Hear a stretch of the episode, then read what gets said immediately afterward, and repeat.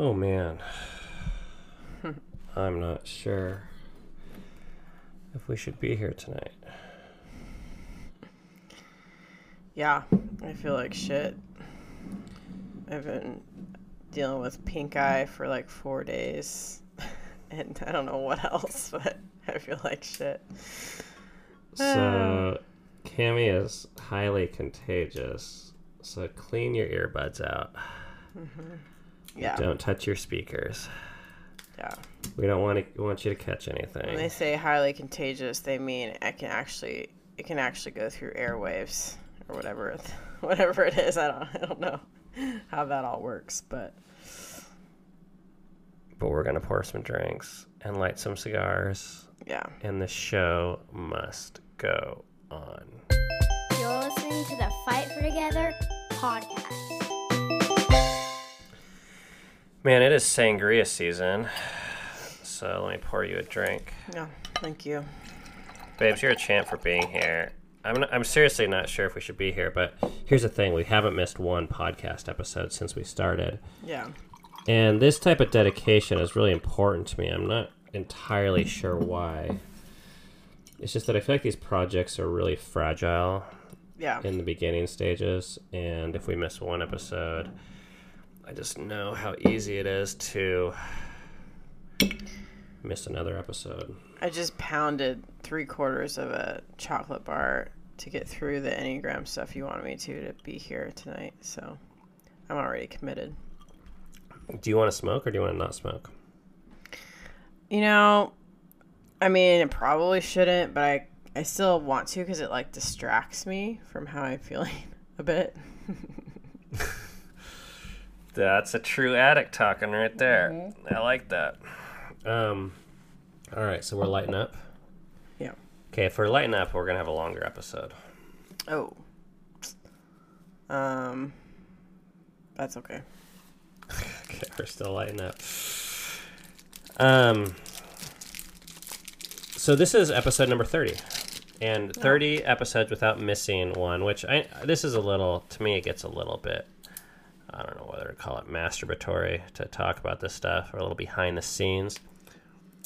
Um, you know this type of production talk, but but that's that's a really big accomplishment for us having never done anything in the podcast world because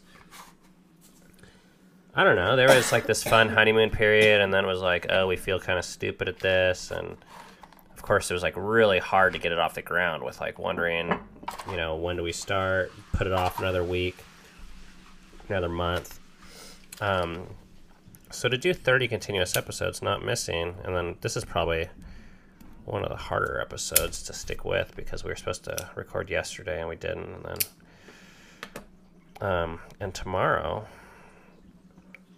as you guys will find out in vlogland is Cammy's 39th birthday.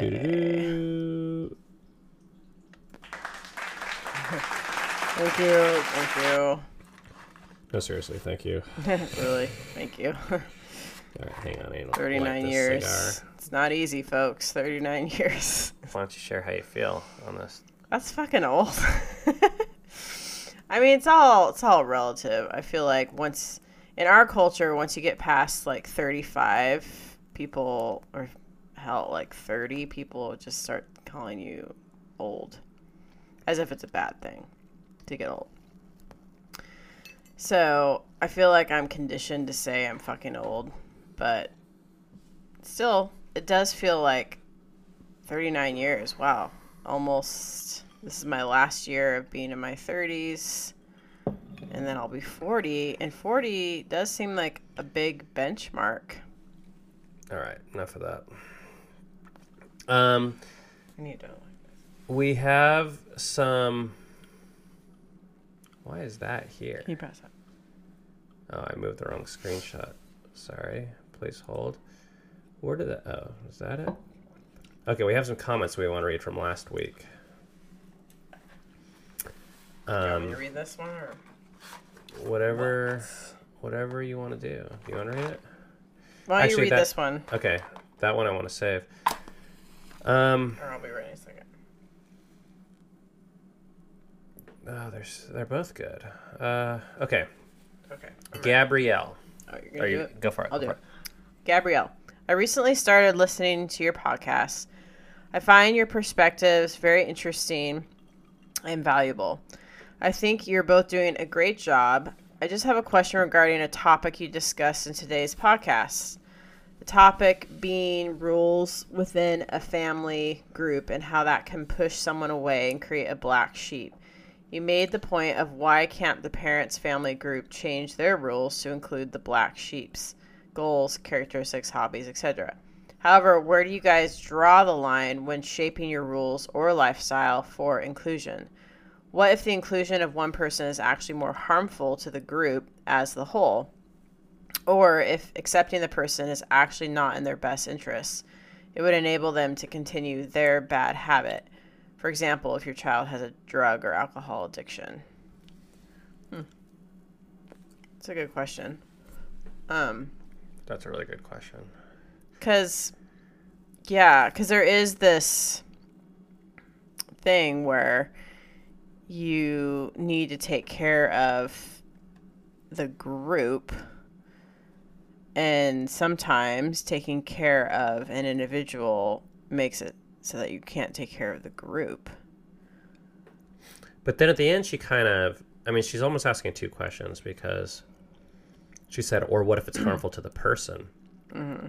Yeah. So if you're paying for someone to destroy themselves, and if that goes against what you feel like is best for the person, then I think you should not pay for whatever it is to enable their destruction. But that's different from kicking someone out um, or excluding someone because like forget about kicking someone out for a second i think the the emotional exclusion factor of how we define ourselves as being different th- okay this is what i think the answer is it's one thing to say your beha- your behavior is i feel is dangerous to me or to other people and i don't like it Yeah. I think everyone on the planet has the right to say that. I could say that to Cami right now. Hey, your pink eye is too pink for me, Yeah. and I feel like it could get in my eye right now. so I don't want to sleep with you tonight. And I could go to a hotel, I could go to the couch, or she can go to a hotel, or she can go to the couch. But I've said why I'm doing it. It's because like I don't want to get pink eye, and I don't want, you know, that. But I'm not saying I'm better than you. Yeah.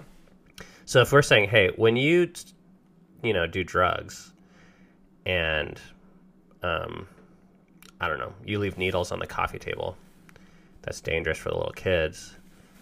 I don't want needles on the coffee table for the little kids. Like I think anyone has the right to say that. But you're talking about a behavior at that point. You're not talking about a person's character or level of, um, like Lovability. lovability or superiority or anything like that. Yeah. Which that's the big beef I have is because when the stories we were talking about in the Black Sheep, not only is there a kicking out or an exclusion, but there's an exclusion with a "we're better than you" thing, mm-hmm. and that I think is a power play, and it creates kind of a false ism that says we're better than you. Well, and I think if you can't handle a specific thing, like a behavior that some a person, your kid's doing, then to tell them, I can't handle blank your behavior, doesn't then say I can't handle you. But I think excluding someone from the family or from, you know, actually tells a kid that I can't handle you. Like, you're not acceptable, not just your behavior. Well, even there are times I want to make a distinction. There are times when I can't handle a kid or even you, Yeah. but the emphasis then is I can't. Right. It's it's on me Yeah. s- me owning my part and saying my maturity level. It's not saying you're an ass or Yeah. you're toxic or you're bad or you're unhealthy or you're an addict. But these religious families, you know, being in a religious family, I think it takes it to another level and it's what's being told is God can't handle you. Which I think is Well, and you're bad, really damaging. which yeah. is kind of synonymous, but the emphasis on there's a character and a moral judgment being made Yeah. on you as if I'm some spiritual judge. Mm-hmm. Great question. Okay. Yep. This is the next comment. This is a, a heart warmer. Oh. This one got left yesterday. All right. This is thrifts to earn. Reen. To, Th- to Thrift Storian. Thriftstorian. Okay. Hi there. I came across your channel a few weeks ago and have slowly worked my way through many of your vlogs and have just started listening to the podcast as well. I just wanted to express my appreciation for the content you create and thank you for the opportunity to observe and learn from you and your family. So much of what you discuss is insightful, though thought provoking, and causes me to pause to reflect on my own thoughts, ideas, beliefs, etc. I am not married, nor do I have children, but I daydream quite often about what those relationships might look like and how I can bring the best version of myself and be accepting, loving, facilitating towards my future partner and children. Watching you two discuss, brainstorm, reminisce, etc. about your past, present, and future is so empowering. I often feel like everyone around me is in a play I didn't get the script to because my views and understanding of the world do not fit the mold.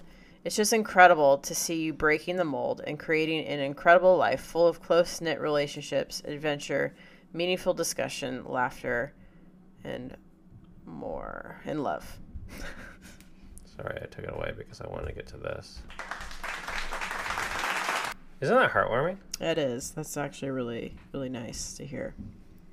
Thank you, Thriftstorian. I like, uh, first of all, that this person is single without kids and is still able to learn and find the commonality in our lives. Yeah.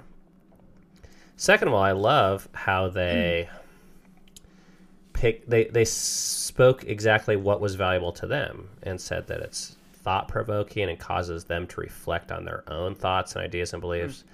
I mean, what more could we ask to do Yeah. in this life than have that role in someone's life to prompt them to go deeper? Yeah. And finally, you know what is lacking from this comment that I find in a lot of comments for some reason? What? A lot of comments say, even though we don't believe the same thing, or I don't agree with you Oh. on everything, people feel this need to clarify that. Like I just already assume that. Yeah. People. Like I don't want you to become clones of us. well, it's almost as if they're saying it's a negative thing that we don't agree on everything. And I'm like, of course we don't agree on everything. Like we shouldn't. No one does. Right. Of course, in some of the world we come from, which is maybe why we get a lot of these comments, Yeah. It was assumed that we ought to believe the same thing about everything. And so then people see some of our beliefs and they're like, Negative if you don't. Yeah. oh, Right. dang. Right. So thank you for that Yeah. comment. Thank you. thrift storian. okay, topic for the day. Wow, we're 13 minutes in. We haven't even started yet. so we got a like a little double header overlapper guy, and these podcasts are difficult because I feel like we're being stretched on content now, and I'm always kind of struggling. How much do we shoot from the hip, and how prepared ought we be, and all that kind of stuff. Um, but I decided this week to just go with what's been on my mind. So, am I a narcissist? That's been on your mind. That's been on my mind. Yeah. Not me asking that question, but me dealing with people asking that question. Yeah. So I want to tell a story here. Um, I mean, for the last 10 years, I'm pretty outspoken, pretty confident, um, pretty in your face publicly with friends. and- Charismatic. Yeah. and uh, and about five years ago, I had a close friend tell me, like, basically accuse me of being a narcissist. Yeah. And it was the type of friend where I was like, oh, I have to take this really seriously. Yeah. and and this friend was in a spiritual community and a lot of this spiritual community was kind of coming out with the same method me- message using not always narcissistic language but saying like prideful slash narcissistic and actually that's kind of one of the red flags in hindsight is that the language didn't overlap but i thought oh because they all agree on this something there must be a truth here and i have to figure it out Again, it was like something bad. Like fill in the blank. Prideful, narcissistic, uh, lacks empathy. So I went to counseling, and the main reason why I went to counseling was to figure this out. And within three sessions and testing, my counselor basically said, like, no, you're not a narcissist. In fact, he said, the people that are accusing you of this, they might want to look at pride in their own life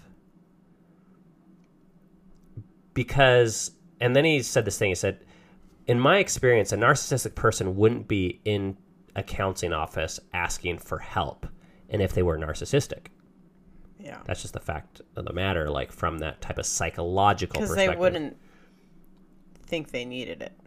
Yeah. because they don't ask for help yeah they don't and they don't care what other people think and you know so Yeah. And at first, when my counselor said this, this shows where I was. At first, I thought, oh, you're just taking my money and telling me what I want to hear. Well, three years later, our counselor doesn't, you can't buy him off like that. Like, he doesn't really give a shit what we think. He's not starving. He has enough money. He has enough money, and he's not really trying to please 30 year old strangers that walk into his office. so it was his honest assessment, I believe. Yeah. and he has 30 plus years of experience of psychologically assessing this type of thing and he's seen narcissists Yeah. And he said you have some issues, but being narcissistic isn't one he didn't them. call them issues he called them areas of immaturity yeah. Yeah, he was careful not to label them neg- real negatively. and specifically what he said was he said oh man what was it he said you seem really like overly desperate those weren't his words he had other words i forget what they were but for Yeah. intimacy and something Significance. significance yeah significance and intimacy Yeah. like you have like a exaggerated, need Need. Yeah. That's what it was. for intimacy and experience uh, And, and significance. significance and i was like i felt like he was reading my soul when he said that Mm. but he said that wasn't a bad thing or the language that we were using at the time he said that wasn't a sin it was just an area where i hadn't developed or grown as much as i could have yeah. Okay so that was like at the time so now we're going to counseling That was groundbreaking for us. and, Groundbreaking. and he was the only person saying this in our life yeah. So we went back again and again and again, paying $170 a fucking session. And at the time, it was worth it just for me not to feel crazy for one hour and Yeah. 20 minutes. Yeah. We had this moment. It was, I think, was it your first or second session? I hadn't been coming yet. Ben calls me on the phone. He's crying, and he just says to me, Cammy, I'm not a monster. And then I start crying. because Of course, we got it on video. 'cause- You know, yeah, because we're vloggers. Um, like when people label you, people you trusted, people you loved, people you called your friends, and they label you these labels, you, of course, you're gonna start believing it about yourself. And, and I think, yeah, it just, it, it was like something kind of broke that day where we realized that we had been like completely just believing this narrative about you from these other people that now we don't uh, i don't believe it So I want to tell more of the story because then we go on the Appalachian Trail and we get this just like absolute shitstorm of comments, specifically on the website Reddit. And we just recently came out with a vlog, which is why this is fresh in my mind. And these comments, there's a a very similar vein where a lot of them are more anti me and a lot of them call me a narcissist. Narcissist asshole misogynist. But a lot of them are just like narcissist pig. I mean as if i'm just like really self-absorbed. I don't care about camming the kids. We're on the appalachian trail to fulfill my mission my bucket list. All i care about is myself that's the assessment of these people, none of which have met us, Yeah. all from uh, our videos. I think. I mean, that must be maybe a few of them went to like our Instagram, but Right. so it's really their assessment of a product that we're putting out, in which we're showing our life. Right. In some of the most vulnerable moments of our life, starting the Appalachian Trail with six kids. And at the time, like having just gone through counseling, I was pretty like not phased. I was like, I mean, it, was it phased me because it, like the sheer volume of it was difficult, but I wasn't like really questioning if I was a narcissist because of what they're saying, because I was like pretty confident about that. So then, um, okay, so we made a whole video about this, so you can watch that if you want. But, um, you know, we we basically just turned that channel off in our minds because it was really toxic to us. Like we couldn't handle it uh, Yeah. while we were hiking While we we're hiking, yeah. because it turns out these people are not into a conversation. At least with us, they weren't. Uh, it was seemed very one sided.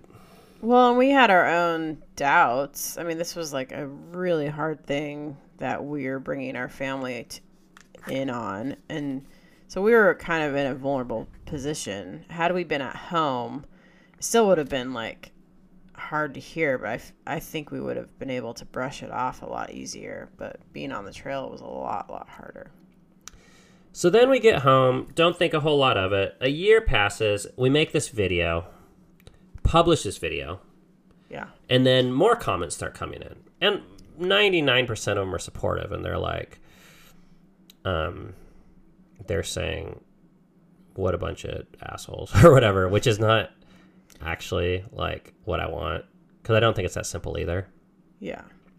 But there's a few, I don't know if you saw these because you're not really reading comments lately. No. But there was a few that said, "Hey, I think you should uh, listen to people, basically, especially when they." I think it was applying, especially when a lot of people are saying the same thing, that you should give it more credence and at least pay attention to it. And that, so that's it. That's the question I want to talk about right now Yeah. is why would we or why wouldn't we pay attention?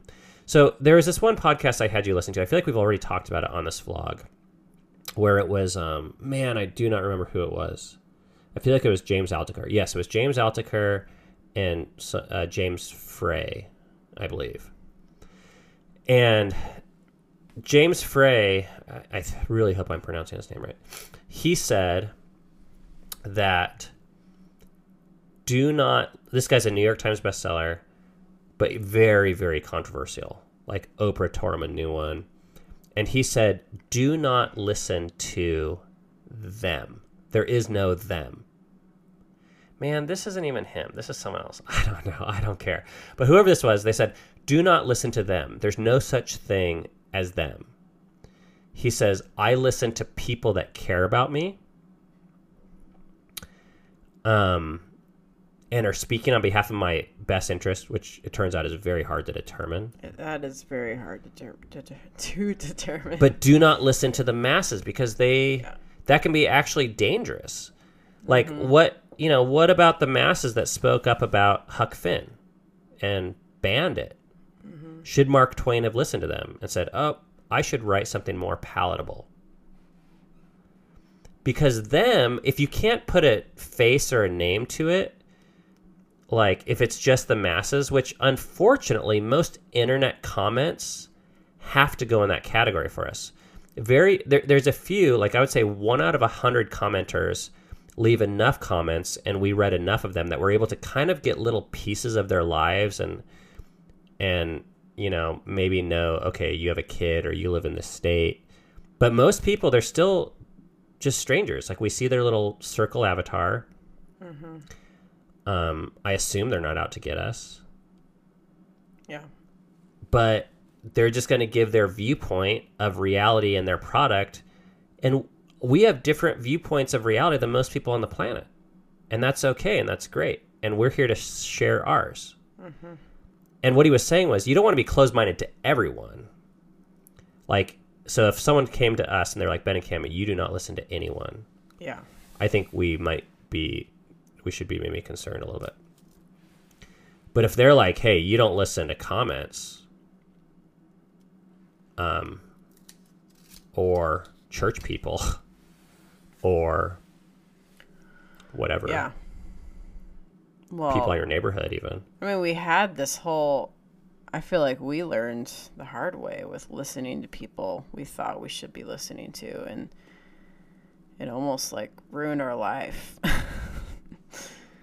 um, but at the same time, I it it redirected our life in a way that I would not take back.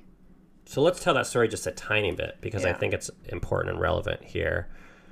Which is this friend I told you that called me a narcissist four or five years ago. Well, I called him a friend then because we had a lot of history together Yeah, we would just do everything together, basically, for a lot of years. for a lot of years. But, and, and I'm not saying his motive, I don't know his motive, but I do know that when push came to shove, and we said, no, we're going to stick with, actually, a lot of it revolved around starting the vlog. They thought we shouldn't start the vlog. And we felt like pretty, impo- um, pretty confidently, I think this is something we need to do. Yeah, And they stopped hanging out with us basically. And then they said we're a narcissist. Mm-hmm. And that's when we found out, I think, what the limits of our friendship were. And be like, oh, okay, well, you're only going to be there for us as long as at the end of the day, we do what you want. Which is, I think, to a certain degree, true of any relationship yeah, within limits. But, but all that to say, I think that they were calling me a narcissist because it helped them make sense of the world and our actions because they couldn't understand another motive for why we would do what we were doing. yeah, and that's okay. They have the right to come to that. You know, I mean, I, I think this, there's other people that are like, they basically categorize the world into two, two categories. There's people that agree with me, and then there's assholes, you know, or haters or something like that. and that's okay. They can categorize the world that way. To me, that's not very helpful. If someone's just going to consider me a hater, yeah, and and I don't want to consider other people just haters or assholes just because they don't agree with me. And then I think this way, there was two categories. There was like spiritual or like narcissist. And because I wasn't that brand of spiritual, they're like, well, you got it. If you're this confident mm-hmm. and if you're this outspoken, you must be a narcissist. yeah. Or you're a sinner, or what? You know, really, we got you got called that too in a way. Which I'm not that. We all know that. You're not a sinner. Um, yeah, in that world, in that religious world, having confidence in yourself and trusting yourself was not a cool thing to do. And people had all sorts of labels, bad labels for people like that. And I just think you naturally are like that. Now, if you were confident about things that they agreed with, no problem. But once you became confident about something that they didn't agree with, then that became a huge problem to them, to these people. So I'm gonna, um, you know, we were gonna talk about Enneagram. Yeah. I don't want to. No? I feel like it's gonna take too long, Okay. and I want to get you to bed. Okay, but I kind of want to talk about how eights are so misunderstood. I think that deserves its own episode. All right, we'll do that. But what I want to spend these final minutes talking about is these types of labels Yeah.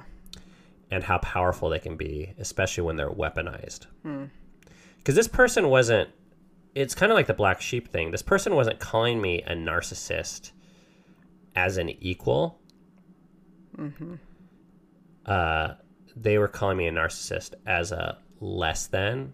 Or you're over there. Like, Yeah. I'm not a narcissist. You have this, like, deficiency that I don't have. Yeah. and I, I'm it reminds me of this other um I want to change topics for a second but it, it'll tie in when I was in Sexaholics Anonymous 12 step group um I talked to this one guy Which, by the way, I don't think a narcissist would have gone to a 12 step group. I could I could be wrong, but I was in a 12 step group and I was I was talking with a guy who had had sex with other guys. And I said, "Oh, you're gay." And I don't know what I meant by that, except for I was just like, well, that was a label I had in my head, and I called him that. He was married to a woman at the time. But in his past, he had had sex with guys. And I told that story to my sponsor, and he said, um, William, the bus driver, my sponsor, said, Oh, I try not to apply that label to people unless they've applied it to themselves. I let them choose their label, Yeah. you know, because, well, I mean, I, I, I don't think we need to focus too much on that one in particular. But there, you know, having sex with a guy once does that make you gay, mm-hmm. or being attracted to guys? Like, where's the line? Like, there's no, Yeah. there's no like scientific like if you have a midi-chlorian count of 24, you're mm-hmm. gay. Mm-hmm. And so for me to apply that label, I think was maybe a bit of a power play in a way, like, oh, I get to choose who you are mm. Yeah. versus asking, hey, do you identify as being gay or bi or how do Yeah. those experiences or that desire, how does that make you feel? Yeah. Um, and in a similar way, same um, vein but different story, I was in Sexaholics Anonymous for eight years. And when I tell this story, a lot of people think a lot of crazy things. They're like, "Oh, you must have been banging hookers and you know looking at porn." Ironically, I feel like I have experienced way less than most anyone I know, which I now view as uh, with a bit of mourning. I wish I'd experienced more, but that's another story for another time. Um, and my entire sexual history is available for your viewing pleasure on YouTube somewhere. um, but I've never had sex with anyone else. Yeah.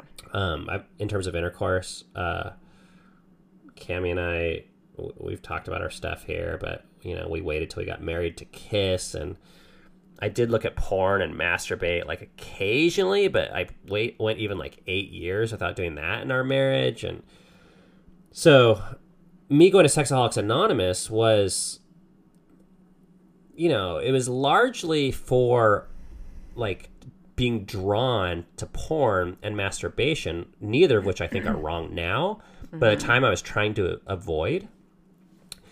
And for that time period, it was helpful for me to identify as being a sexaholic Yeah. because the way they defined a sexaholic, I could relate to. And it was people trying to conquer lust and experience greater union with yourself, God, and others. And that was a goal that you wanted.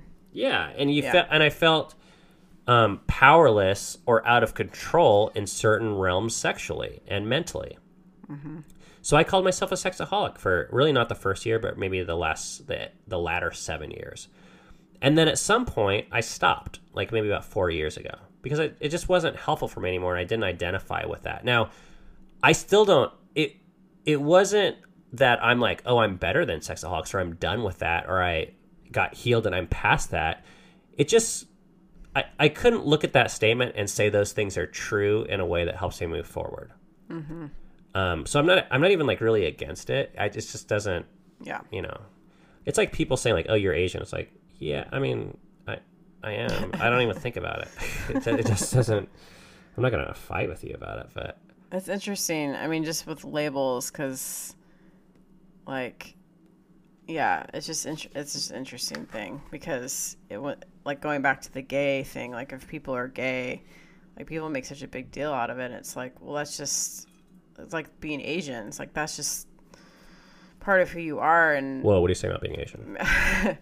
well, I'm sure there's some Asian gay people, but, but that's just a part of who you are. And but to to set aside a part of who you are and and make it larger than life, like being gay or being Asian or being sexaholic or being male, female. I don't. Well, so I think what you're describing is when those labels can be applied by others to hmm. that's when they become weaponized. So recently I've I've heard through the grapevine that certain family members that aren't really talking to me anyways are br- bringing that up. They're like, oh, Ben's a sexaholic. That's why they're going to a nudist resort or whatever it is. Or they're okay with porn or whatever. Yeah. Yeah. Which they don't even know that. So it's, that's not even what they're bringing up. But they're just bringing up very conveniently in a way that's not helpful to me. That's not for the purpose of our relationship. it's not in a desire to understand me. It's like saying, "Oh, Ben's," an, it's like the same people on Reddit. They're saying Ben's a narcissist. They're trying to make sense of their own world, so they're using a label for, um, for me that helps them understand themselves. And I want to contrast that with our therapist that we consider qualified because he's been trained and we're confident, at least as confident as we can with anyone, that he's doing his best to help us, at least by the terms that we agreed to. You know, these relatives um, that are calling me um, a sex addict conveniently at this time, you know, I could listen to that. And this is, I guess, this is really what it comes down to Yeah. is when do you listen to people and when do you ignore it? Yeah. because if I listen to the people now that are coming to this YouTube channel, they're like, "Hey, you should listen to these people. You should listen to the them out there, Yeah. the masses." Um, it's not helpful to to me Yeah. right now to to focus on what these people are saying about how I identified in the past. And I think there's also this other thing I think psychologically that happens is people are either and I know there's a spectrum on this, but they're either open or they're not open. And if they're not open, then whatever they hear or say is just to filter through the way they view the world already. And they're not wanting to change the way they view the world. So they need to just strengthen how they view the world. Um, and someone who's more open is maybe more open to viewing the world differently. Um, but I, I don't know. I find the people who aren't open usually their words you shouldn't be listening to them because there there's actually an ulterior motive there, and that is just to strengthen their own worldview and not actually try to which is what this Reddit page was about. Yeah. So it's called Blog Snark, and it's just people bashing everyone. I mean, it's not everyone. They're they're pretty selective. Like they'll select this vlog this week and that vlog that week, and you know, some of the people are rightful targets. And there's things in our life where we can be easily targeted. You know, I'm not saying we're innocent. It's not the point. But blasting us, Well, I don't think anyone should be a rightful target. I just don't think that's like helpful to anyone. But well, they weren't doing it for us. yeah, no, I'm, I'm saying, Yeah. I mean, they're probably just having their little circle jerk over there, having fun. yeah, and they're like why are they even in our space you know because when i commented they like jumped on that and they're like you know they're just i'm like leave us alone they're like leave us alone we're just here you know bashing jerking off over here. Yeah, Leave us alone. Jerking off and bashing you guys. And that's just what they do. Mm-hmm.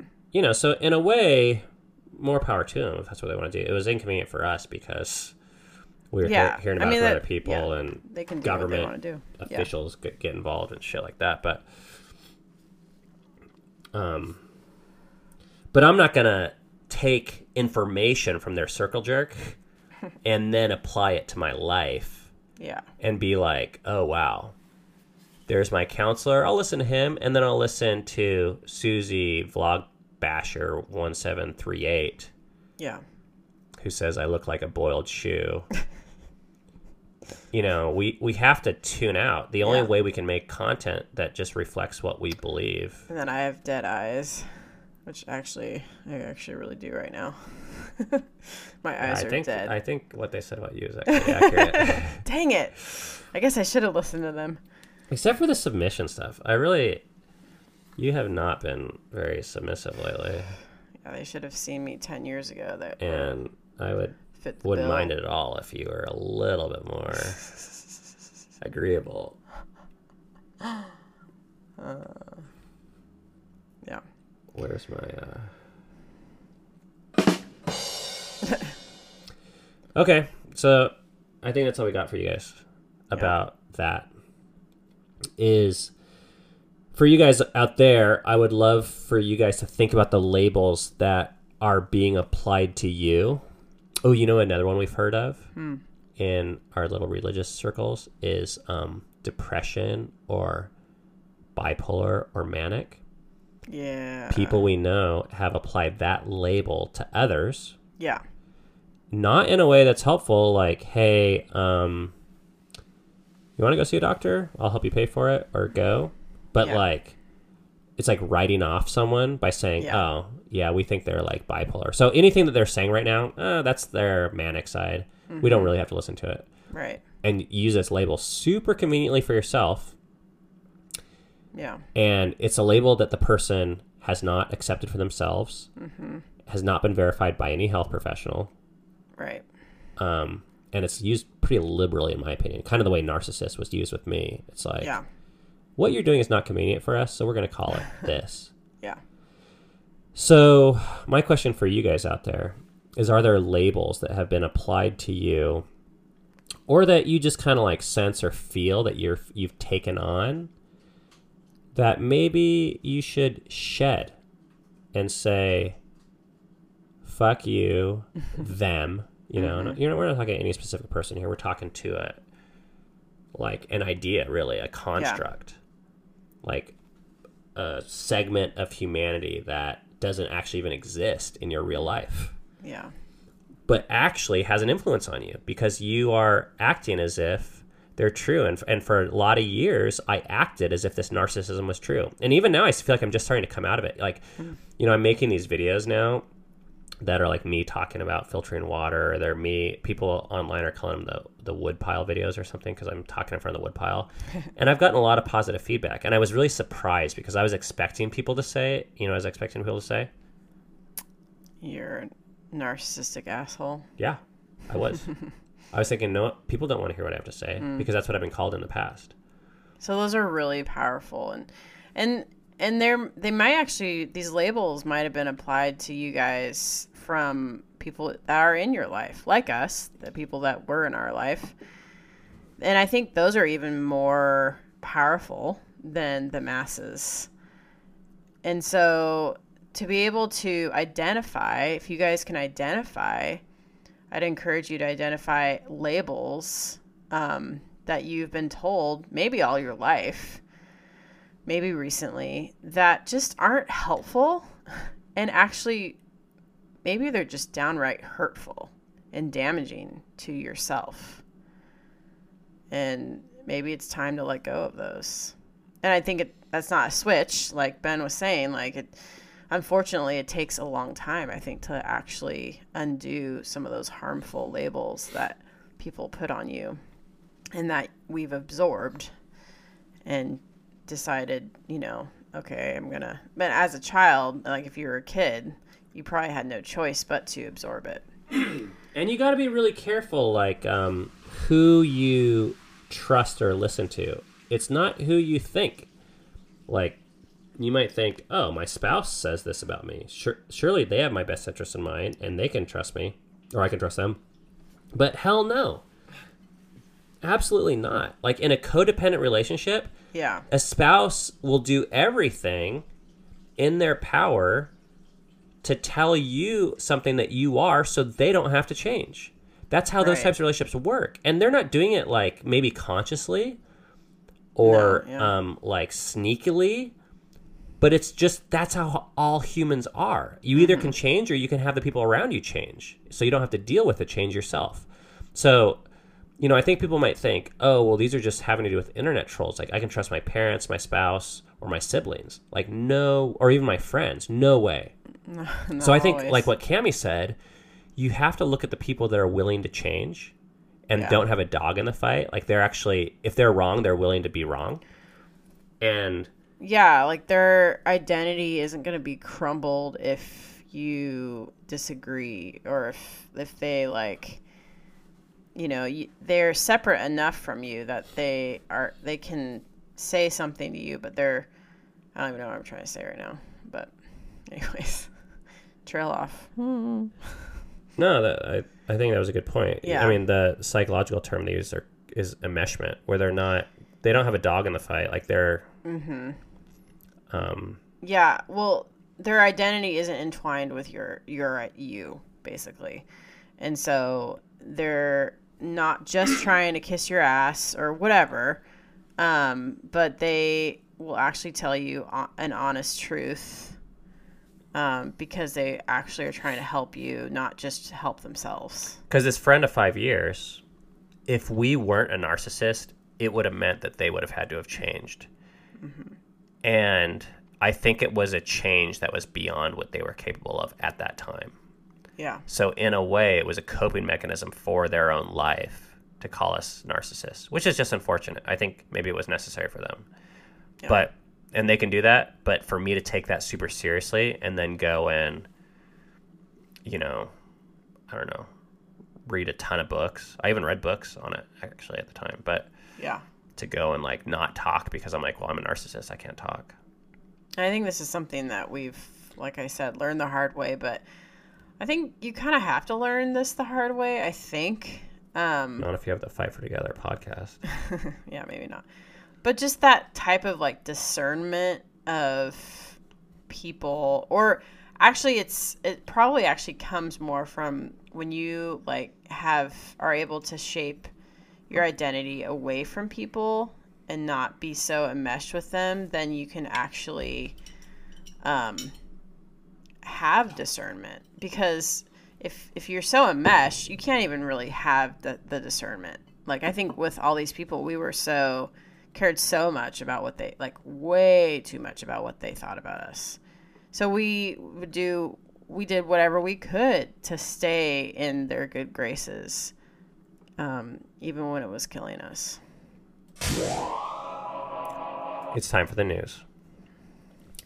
I wasn't even going to do this, and then I remembered we have a little news segment. Oh. Preachers, what is it? Preachers with sneakers? Or is it sneakers with no? Yeah, preachers with sneakers. What is it? Let me look it up. What is it? Preach preachers.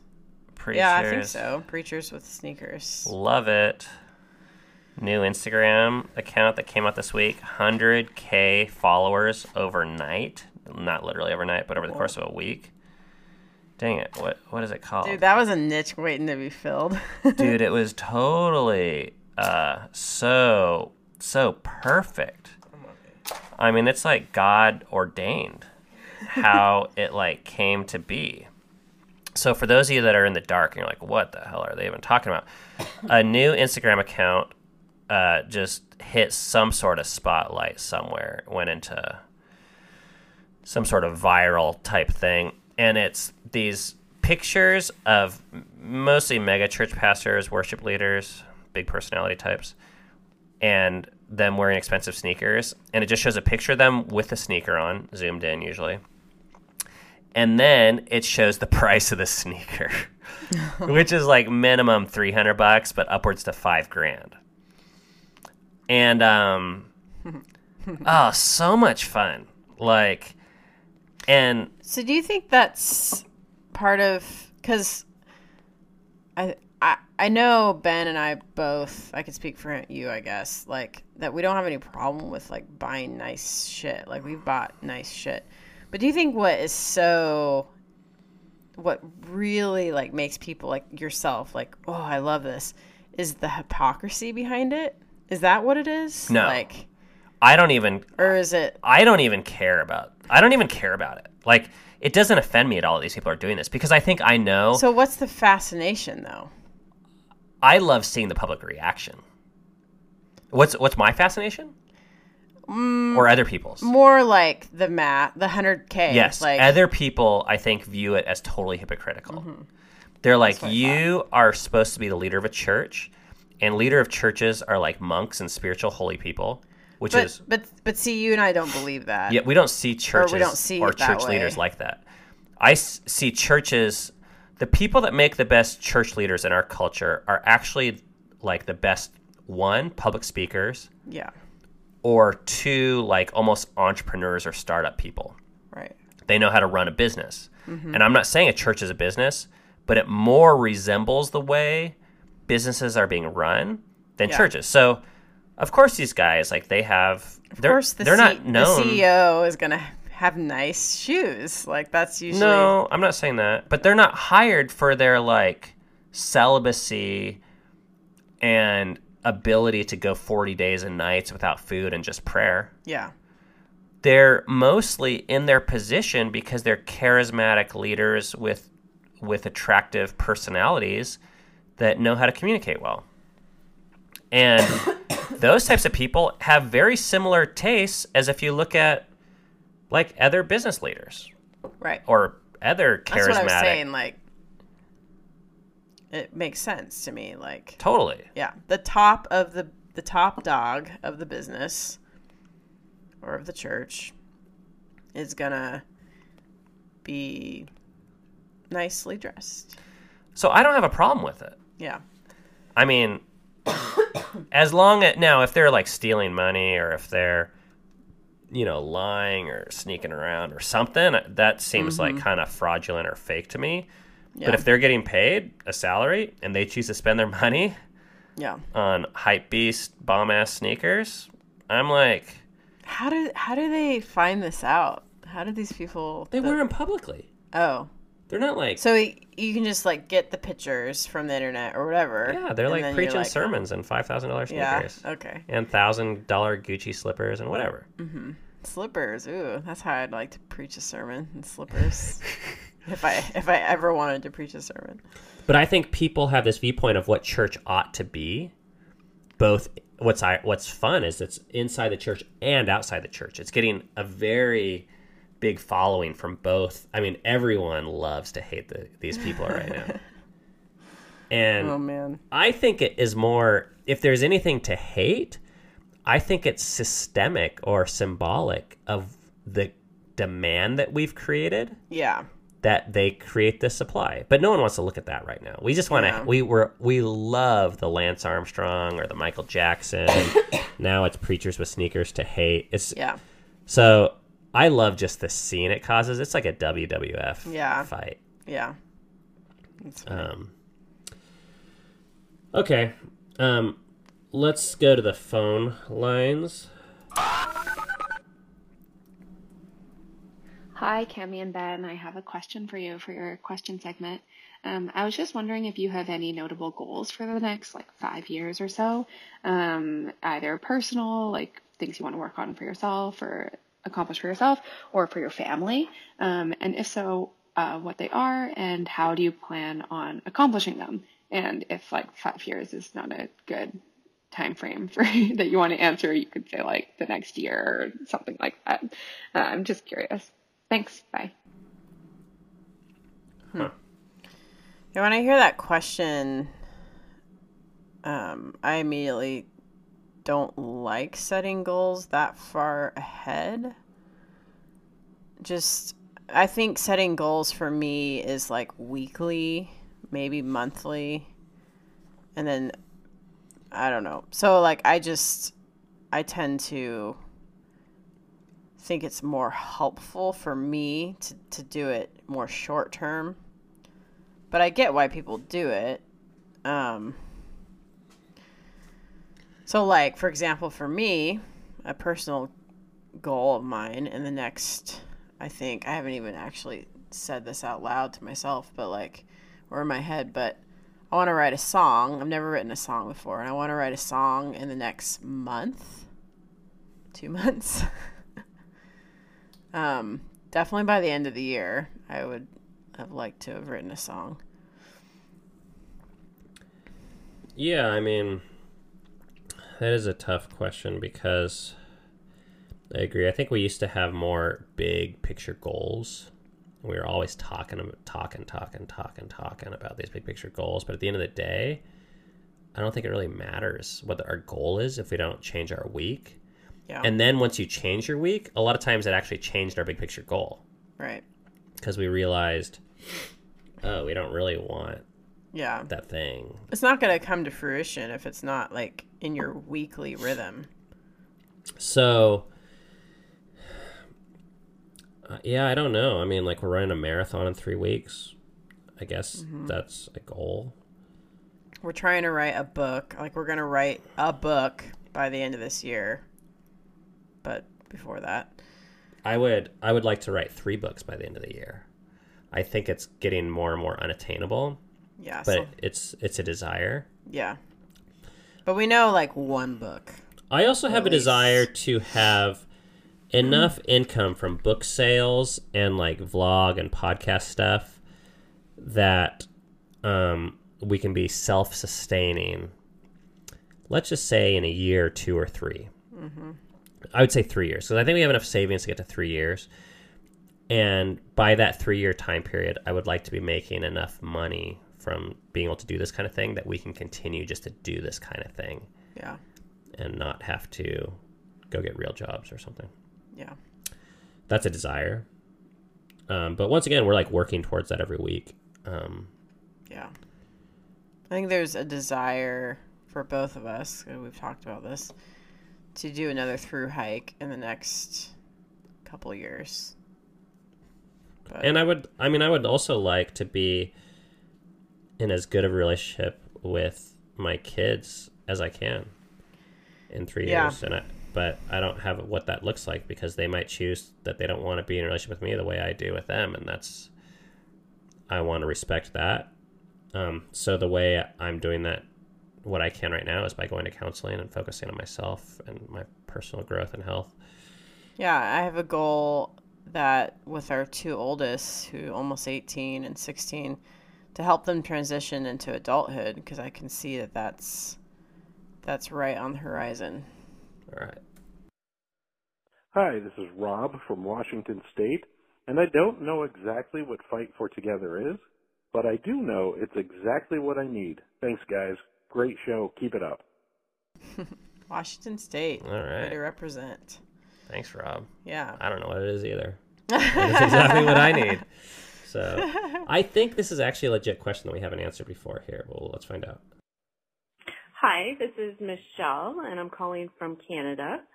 Um, my question is, well, two parts. The first part is, um, I just wanted to say that I've loved your YouTube, and I didn't know about the podcast. I just learned tonight on the live stream, so thanks so much for doing this.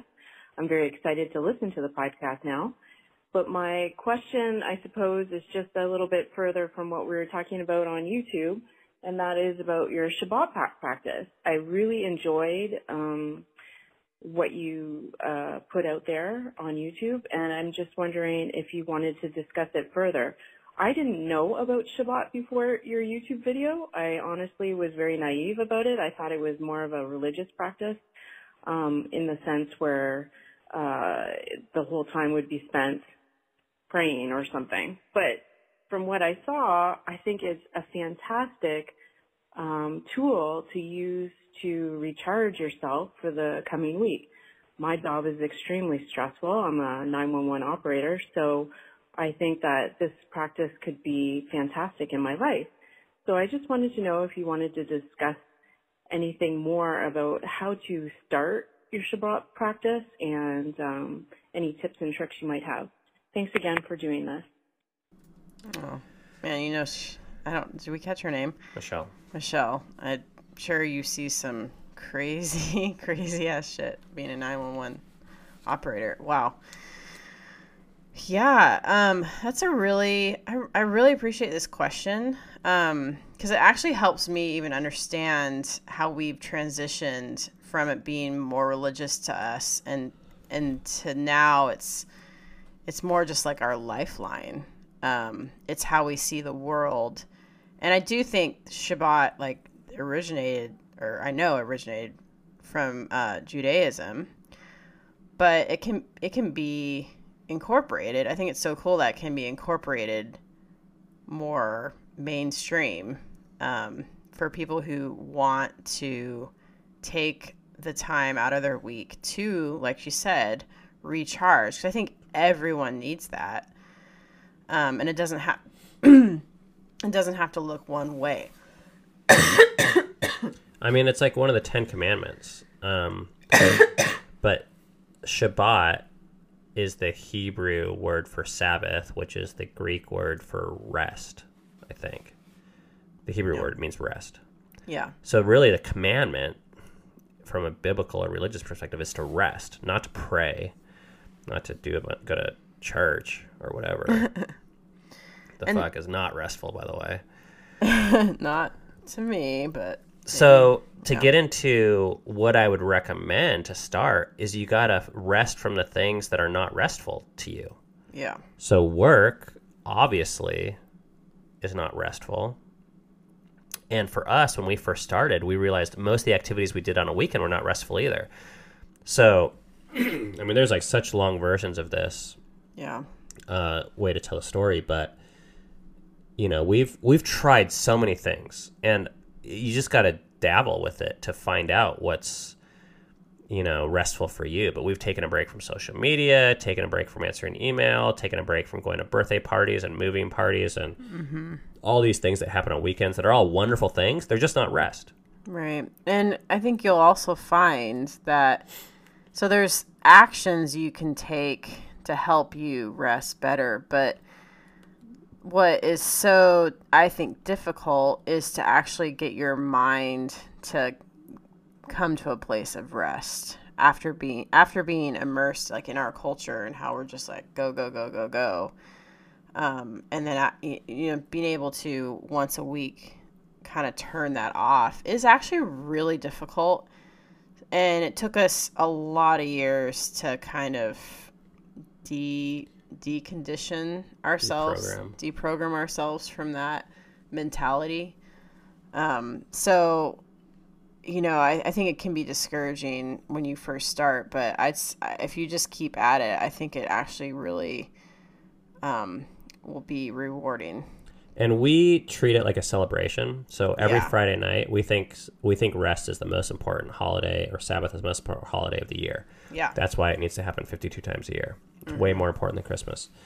So we have our best meal of the year every Friday, yeah and a lot of times that means ordering out ordering pizza, order Yeah. Chinese, go to a restaurant. If you're a vegetarian, eat meat. Uh, and I, I mean that really because what we're resting from is not just work, but it's actually resting from our morality, which is a kind of like the Bible calls it a kind of like moral work yeah is defining who you are by what you do in terms of being good enough.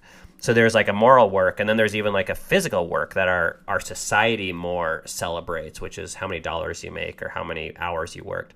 So people brag about, you know, I mean, guys ask me like, "What are you doing?" And it's it feels like it's bragging to be like, "Keep him busy." You know, that's like something our society applauds.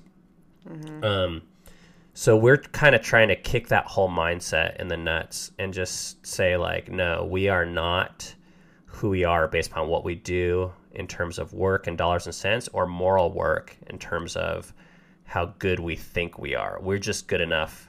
Every human is just good enough as is to rest. Rest is not a merit system award that once you are 60 and have made $10 million, then you get to rest. Every human is good enough to rest right now. Uh, okay. all right Thanks, guys. Cami, I really hope you feel better, and I hope this was a good choice. But I, I'm really happy how this turned out. no I, I me too And we'll talk about Enneagram sometime soon. oh goody Thank you for listening to Fight for Together. We'll see you next time.